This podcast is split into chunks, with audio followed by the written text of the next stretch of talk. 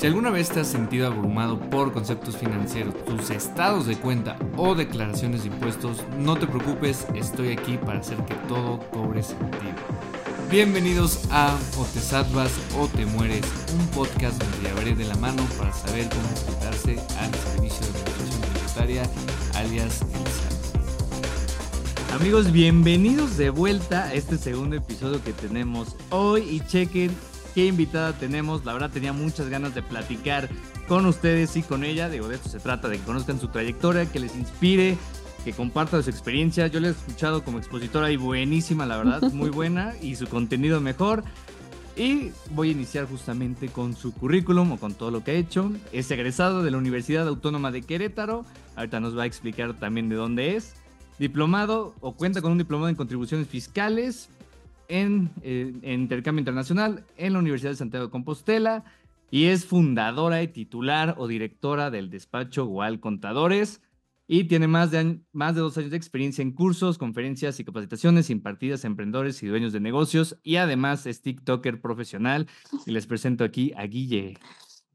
Oye, ¿en qué momento el ser TikToker profesional se volvió más alto que, que egresada de tal universidad? Ya sé, ¿verdad? No, ahorita la verdad, sí, he escuchado lo que te estamos platicando ahorita antes de iniciar la grabación. La verdad, muchos, muchos ahorita de licenciatura, yo creo que sueñan ser youtubers, tiktokers y tú vas súper bien, Guille. La verdad, te felicito todo lo que has hecho.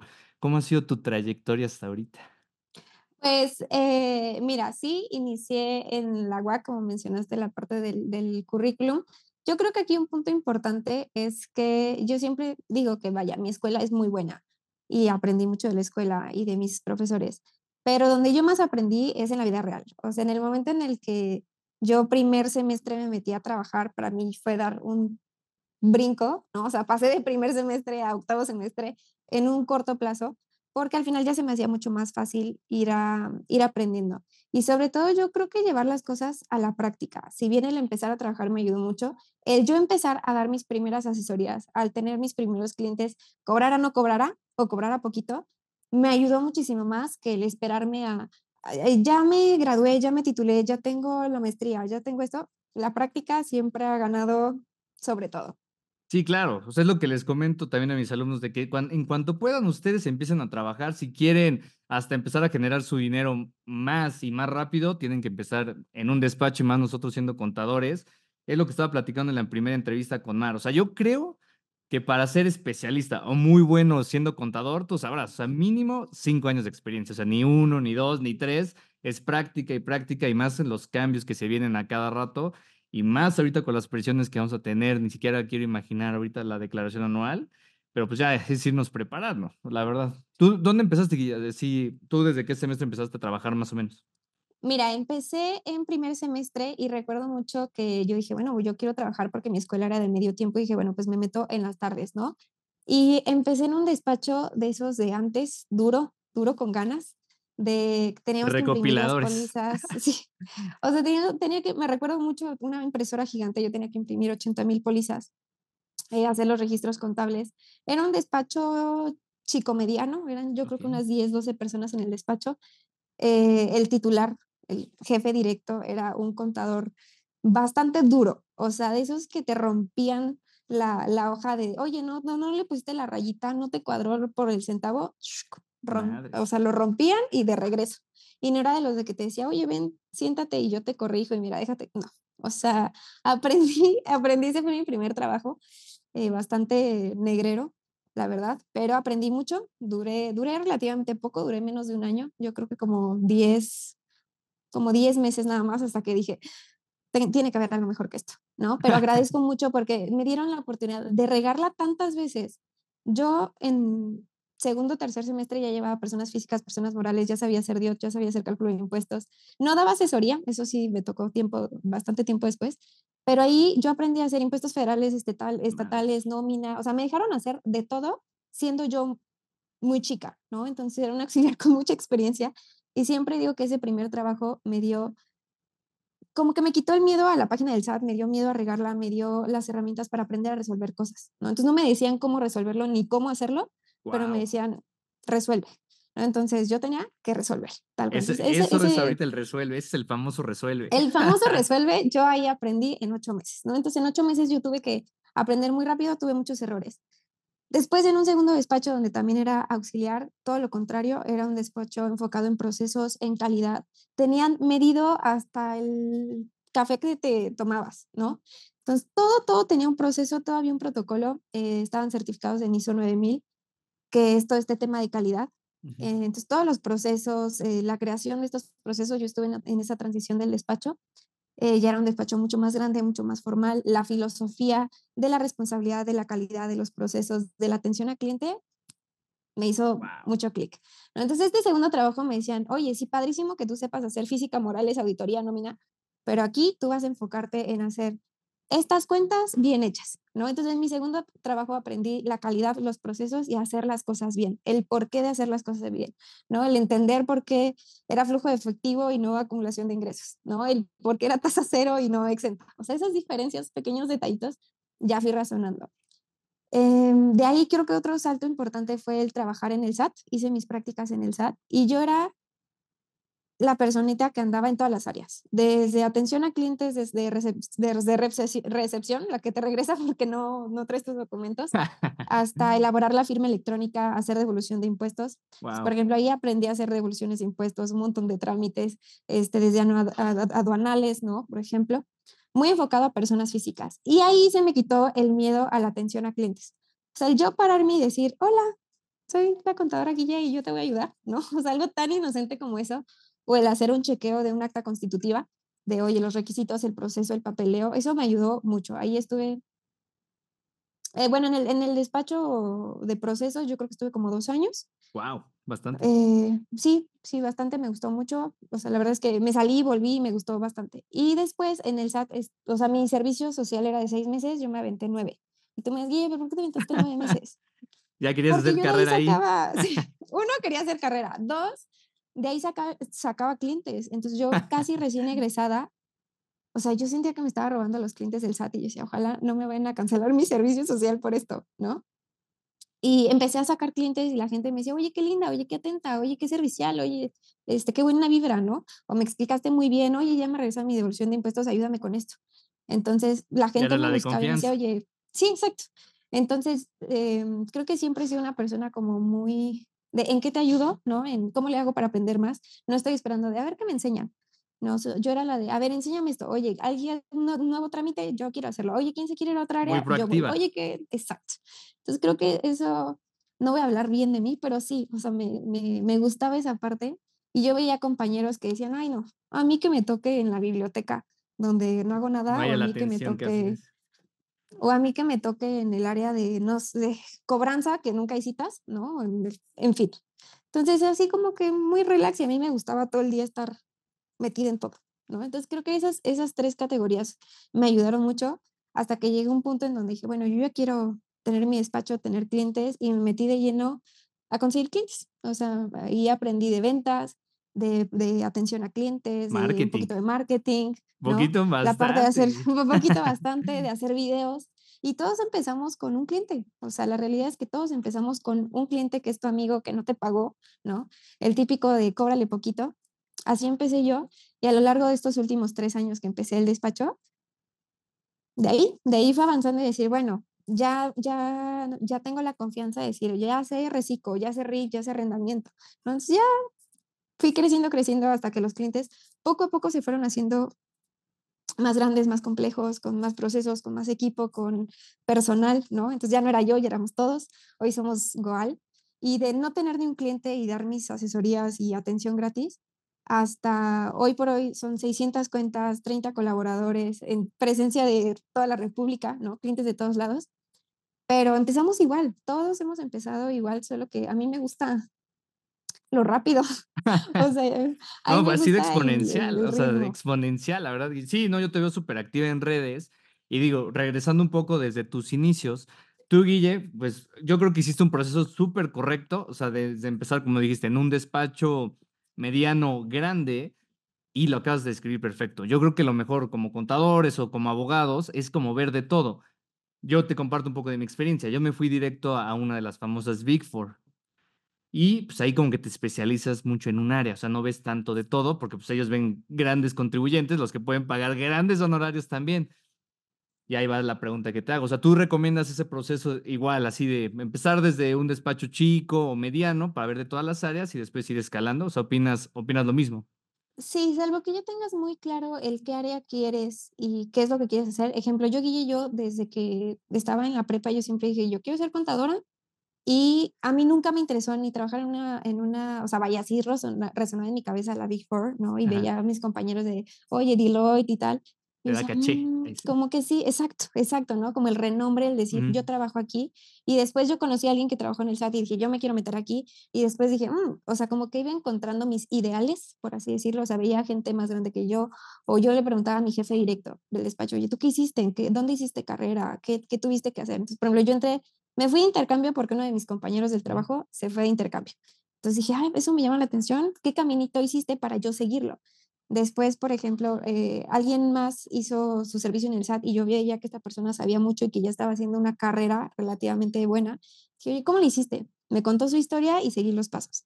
¿no? Entonces, a veces no se trata de yo decir, a ver, andar adivinando qué camino seguir. encuentra un ideal y sigue sus pasos. Y ya después puedes ir, ir cambiando, ¿no? En mi caso, yo siempre quise poner un despacho contable y justo yo recuerdo que desde mi primer trabajo, donde era mi jefe regañón, lo bueno y lo malo que tenía ese despacho dije, a ver, yo no quiero andar imprimiendo cosas. A mí no me gusta que los escritorios te den así con la pared aquí, ¿no?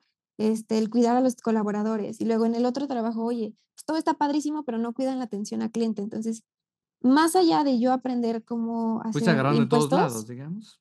Exacto. No, y, y, aparte, yo ya tenía una visión de decir, ¿qué hacen ellos como despacho contable? ¿Qué hace el dueño? ¿Qué hace el administrativo? ¿Cuál es el control? ¿Cuál es el organigrama? O sea, ya mi cabeza, desde hace cinco años, pensaba en eso. ¿no? Entonces iba yo como diciendo, mm, el día que yo tenga mi despacho voy a agarrar de aquí. Y sin querer queriendo, pues soy lo, ¿no? Como que voy uniendo todos esos elementos. No, y está súper bien. La verdad, lo que cuentas, sí, o sea, has agarrado lo mejor de cada mundo y también has conocido lo que igual y se puede mejorar. Y creo que, digo, hemos platicado justamente bastante en las veces que hemos coincidido, pero no recuerdo ¿Cómo es que te nació ser contadora? No recuerdo si tus familiares, de forma directa, un tío, eso sí no recuerdo, ¿eh? Ah, y también algo que les quiero compartir es que eres gemela, ¿no? Sí, sí, justo. Ahí, ahí entra. Hay, hay dos personas claves que yo diría, o dos áreas importantes de por qué tomé esa decisión. Uno es una maestra que yo tuve en la preparatoria era la típica maestra fancy, a la maestra que le iba bien, a la maestra que llegaba en su camioneta y yo decía, yo quiero ser como esa maestra, o sea, su, ¿qué hace, sabes? Entonces, es el, el, o sea, como que su personalidad de lo que hacía, el cómo hablaba de negocios me gustaba y ella tenía su despacho y hablaba de esa libertad del tiempo de su equipo, me gustó, la, la materia se me hacía fácil y de ahí como que dije, mm, esto me llama.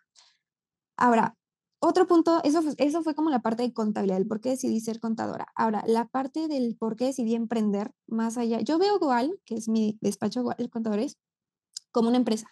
O sea, tal cual como una empresa. Fuera una panadería, fuera una comercializadora, fuera una constructora, Goal es una empresa. ¿no? Entonces, el tema de los negocios como tal, no de los impuestos. A mí lo que me apasionaba eran los negocios el cómo fluctuaba el dinero, el cómo se hacían compras, ventas, transacciones, eh, la vida de dueño de negocio es lo que a mí me gustaba. Entonces, eh, por ejemplo, en la escuela me molestaba mucho que, ejemplo, mis clases de nómina o de seguridad social era como de, es que si eres trabajador, te tienes que cuidar de esto, esto y esto, y exígele al patrón esto y esto y esto. Entonces, siempre era una visión muy, tú vas a ser empleado. ¿no? sí. Entonces, digo, ya mencionaste la universidad, pero yo sentía que, que, que tenía mucho esa, esa visión. Entonces, no, en mi universidad jamás me enseñaron a emprender ni de negocios ni de nada. Pero mi familia, todo lo contrario. Mis papás, mis hermanos siempre han sido emprendedores, son dueños de negocio también. Entonces, en mi casa siempre se habla de negocios. Los domingos en la mesa hablamos de negocios y nos ponemos a pensar de, oye, ¿tú qué negocio pondrías? ¿Y por qué crees que este negocio sí funciona? ¿Por qué este negocio funciona? O llegamos y les tengo una nueva idea de negocio, ¿no? Entonces empezamos así, empezamos, es, es un tema que nos gusta mucho, es, es algo que siempre está sobre la mesa. Entonces mis papás desde que yo tenía ocho, yo cobraba, vendía, envolvía, es, es, una tienda de regalos. Entonces a mí desde chiquita me enseñaron el cobrar, vender y atención a clientes, ¿no? La importancia de atender bien a tu cliente, la importancia de cobrar, la importancia de control, eh, procesos, inventarios, eh, negocio, al, al fin y al cabo, ¿no? Entonces fueron igual como, como esos puntitos que me llevaron a estudiar contabilidad más la parte de emprender. Sí, o sea, es lo que estoy escuchando. O sea, desde chica te vas empapando. Y sí es como un ejercicio, bien lo acabas de escribir. Llegas con tu familia, estás todo el tiempo como que hablando de negocios tipo Shark Tank y te vas abriendo la idea. Lo estoy viendo, digo, ahorita, este, antes de empezar la grabación, estábamos hablando de, de, por ejemplo, de los videos que ya empezaste a subir a YouTube. O sea, que dices, bueno, voy empezando, creo que tienes, ¿cuántos? Más o menos como 20 mil ahorita suscriptores. O sea, por algo se empieza. O sea, obviamente todos, o sea, si o sea, así como tu empresa, así como yo este podcast, por algo se empieza. O sea, estaría padre que al primero 100 mil suscriptores, pero no, o sea, tú ahorita nos vas a explicar cómo ha sido el proceso. Me, quiero enfocarme más en eso de marketing porque siento, la verdad, o sea, que eres top en lo que haces, en eso de, de tu marca, eh, de igual, pero lo que este, te estoy diciendo, o sea, tiene todo un proceso, además que es muy proactiva, ves la oportunidad, como dices, oye, voy a abrir el canal, en TikTok, este, también nos vas a contar ahorita desde, tu, desde cuándo empezaste. No sé si también, bueno, de una vez lo voy a tomar. No sé si tú también empezaste TikTok desde la pandemia o no sé cuándo fue que empezaste a crear. Sí, mencionaste algo que fue, que tengo una hermana gemela. Mi hermana es odontóloga. Yo odio la sangre, me mareo con la sangre. Entonces ella siempre dice que debimos de estudiar lo mismo y yo, no, definitivamente lo mío son los números. ¿no? Prefiero contar dinero que, que muelas. Entonces, ¿Y si factura tu hermano? sí, sí, sí, sí factura, sí factura. Ya no le tiene miedo al SAT. y eh, justo mi hermana empezó a hacer contenido antes de pandemia. Entonces mi hermana logró tener un, un canal muy grande y aquí un punto importante es que si bien toda mi familia es emprendedora, toda mi familia hace contenido. Wow. Toda. O sea, somos cuatro hermanos, uno es arquitecto, el otro ¿El tiene una sí, entonces, mi hermano es arquitecto, el mediano es, eh, tiene una cadena de restaurantes, entonces tiene un blog de comida, y mi hermana que es odontóloga, ¿no? Y tiene su, su, su canal como dentista. Entonces, yo fui la última en empezar a hacer contenido, y yo veía y dije, bueno, pues, o sea, si mi hermano que es más introvertido que yo lo hace, Eso y si mi hermana que no tiene una cámara ni un presupuesto y graba desde su cuarto en una pared blanca lo puede hacer, pues yo también puedo, ¿no? Entonces también eso está muy padre porque desde un inicio todos me motivaban de, empieza a hacer esto y habla de esto, de repente es como, oigan, hay que hacer esta tendencia, oigan, vieron esto, me fue bien aquí, me fue tal video y tal. Y también cada uno tiene su plataforma. Ejemplo, yo empecé a hacer TikTok por mi hermana. Eh, creé mi canal de Instagram porque pues ya, ya, era algo de cajón, creo que todo el mundo hace su canal de Instagram, pero mi hermano el mediano fue el, que, fue el primerito que tuvo su, su cuenta con buenos suscriptores en Instagram. Y después mi hermano empezó YouTube en pandemia y yo empecé, eh, por ejemplo, empecé YouTube hace como año y medio, más o menos. Mi hermano hoy por hoy me gana por cientos de suscriptores en YouTube y estuvo duro y dale, duro y dale. Haz tu canal de YouTube, haz tu canal de YouTube. ¿Cómo está tu hermano? no me decidí. El Arquidiego. El, el Arquidiego está, el Arquidiego. Entonces, váyanlo a seguir, el obra de construcción. Entonces, todos, todos tenemos nuestra plataforma, todos compartimos información. Entonces, sí tener, hoy por hoy yo digo que mi familia es mi mejor comunidad. O sea, mucha gente dice como no le hagas caso a tu familia porque te va a limitar, no sé qué. En mi caso, mi familia es el, mayor, sí, o sea, es mi mayor motor, mi mayor impulso, los que más me están ahí duro y dale, ¿no? Para bien y para mal. Entonces, no quitan el dedo del renglón y ahí están súper pushy y, motivan mucho, dan muy buenos consejos. Entonces, sí, ellos son mi, mi núcleo de negocio también. Qué bueno, no, yo todo lo contrario, la verdad, yo soy trillizo, es que se los he comentado. Y yo soy el único que sube contenido. O sea, siempre les digo, yo, o sea, subo más del personal, pero me encanta subir, o sea, de mi carrera, que es este, por eso este, es este podcast. Y yo todo lo que no soy de mis hermanos lo subo yo. Y también se los trato de inculcar a, a, los chicos de la náhuac, porque digo, miren, la verdad es lo más barato, porque imagínense, pegar o una publicidad ahí en la carretera es carísimo. Muy no, no, no lo mides, ¿qué tal? Eso también se me quedó muy grabado lo que pusiste. Si no, ¿cómo era la frase? Si no lo mides, no lo mejoras. Si no se, si no se mide, no se mejora. Y es tan real, así de, oye, pues ¿cuántos lo vieron? No, pues pasan un promedio de, poniendo el del espectáculo, 20 mil coches, pero ¿cuántos realmente se convierte a, a resultados, no? O sea, es muy difícil medirlo. Entonces yo digo, lo más fácil, aunque les dé pena, los primeros videos después les va a dar cringe, pero vas mejorando. O sea, yo ahorita, por ejemplo, al hablar a la cámara ya se me hace más fácil. Si fuera mi primer podcast, mi primer video así nada más, igual y no saldría Sí, yo también, mi primera entrevista, ¿no? Exacto. Así la primera vez que hago un Zoom. Exacto, entonces no saldría tan bien. Pero por algo se empieza y es por lo que quiero dejarles. Y vamos a presumirles justamente ahorita que me pasaste un semblanza igual y ya los este, números se mejoraron o están más altos.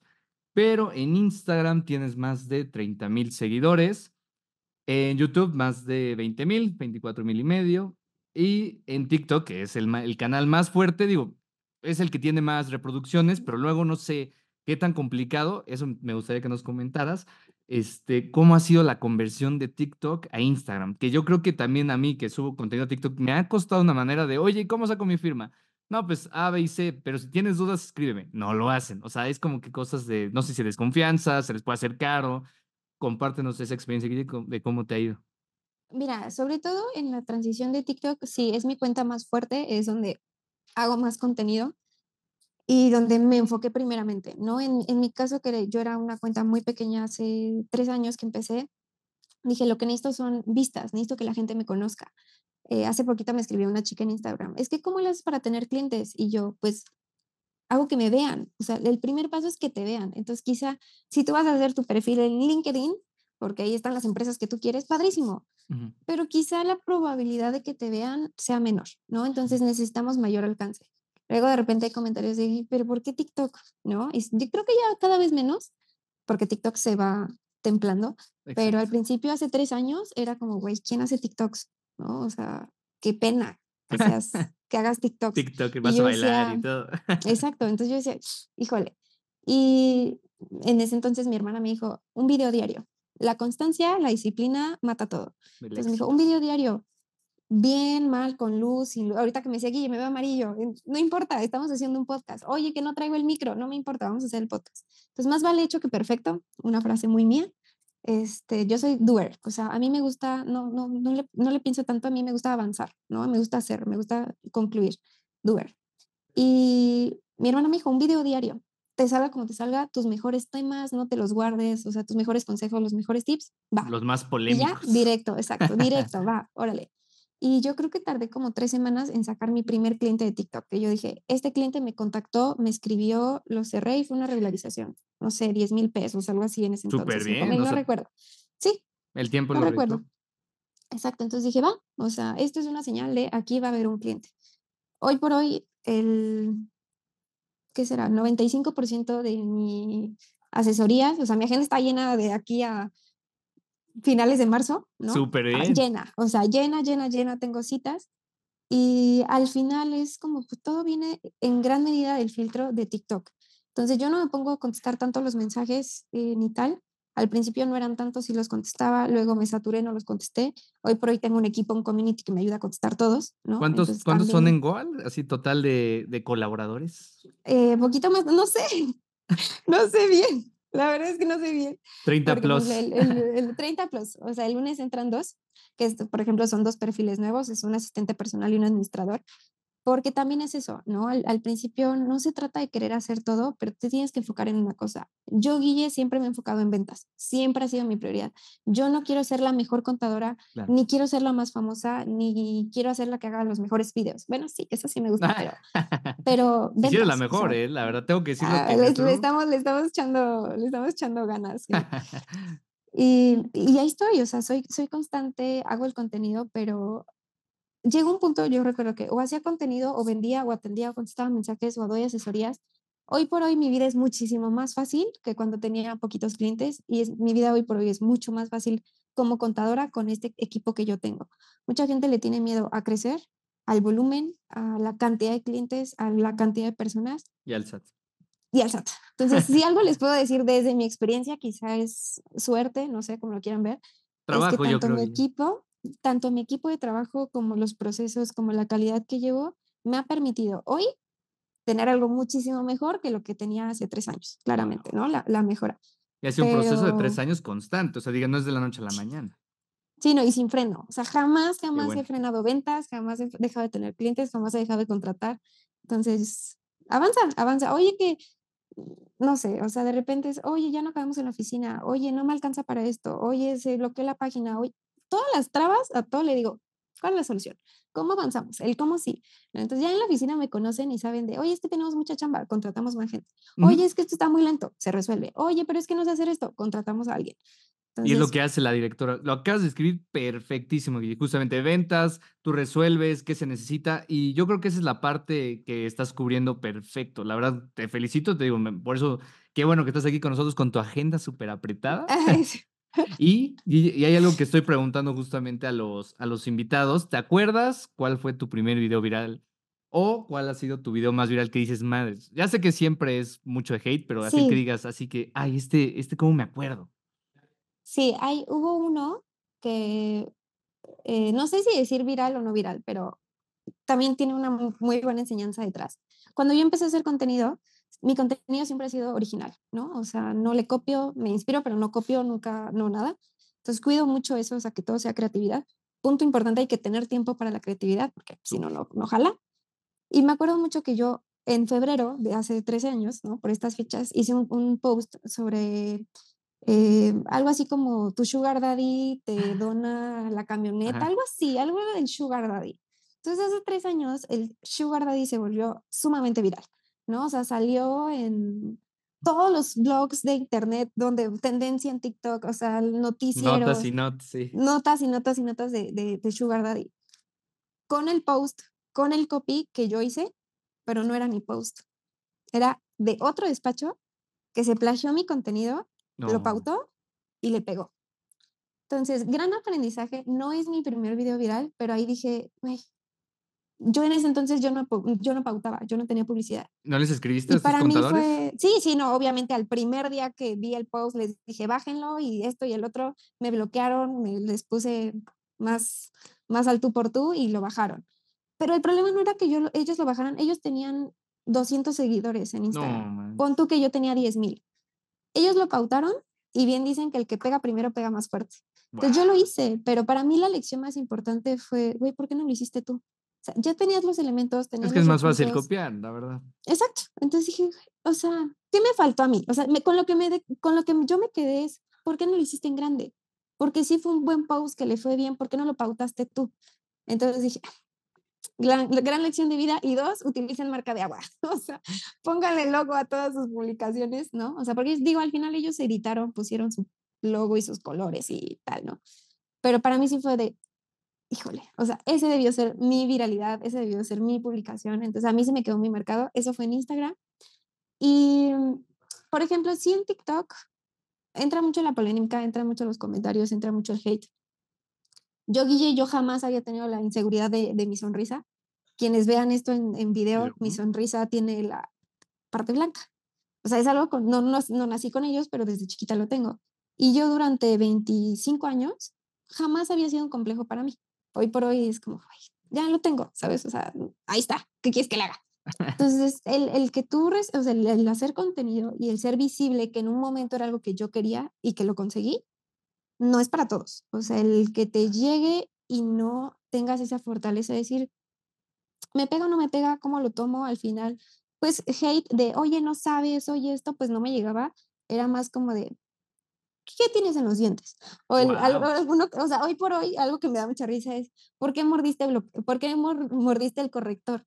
Pues cuando yo lo vi, te lo juro que me dio mucha risa, pero después dije, güey, ¿por qué? ¿Por qué hay eso? O sea, ¿por qué la, la gente habla de tu imagen y a mí, pues como nunca me había causado complejo, pues yo decía como, pues X, ¿no? Pues cada quien, cada quien su físico. Y yo no juzgo, o sea, yo no ando hablando del mal de las personas, a la gente se le hace fácil y no todos aguantan. Entonces, el ser visto en redes sociales, en mi caso puede ser desde el físico, puede ser desde, oye, ¿por qué no sabes? Oye, ¿cómo te vistes? Oye, ¿el qué haces? Hay muchos contadores que, por ejemplo, no, creo que les cuesta mucho el salir a la imagen, ¿no? Entonces era como, o sea, no porque no le das esa, esa apertura. Entonces, sí, yo digo que no es para todos. Hay que trabajarlo no solo en conocimiento, sino en desarrollo y, fortaleza mental, por así decirlo. Hoy por hoy te puedo decir que mi contenido ya no lo hace Guille.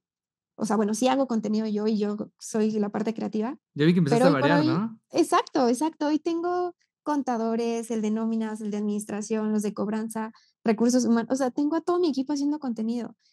Y yo el hoy ver a un Osmar, a una Nelly, a un este, Beto haciendo videos, y yo decía, güey, yo era esa persona hace tres años. Y a mí me hubiera encantado que me dijeran, hazle así con este copy, redáctalo y hacemos que pegue, ¿no? O sea, ellos lo investigan, me dan el fundamento legal, ellos aprenden, se desenvuelven con la, con, con la cámara y yo creo que era algo que hace tres años o cinco años en las universidades te enseñaban a hacer presentaciones en PowerPoint y hablar en público y era una herramienta muy buena, o sea, no era tanto la exposición, sino el pararte en público.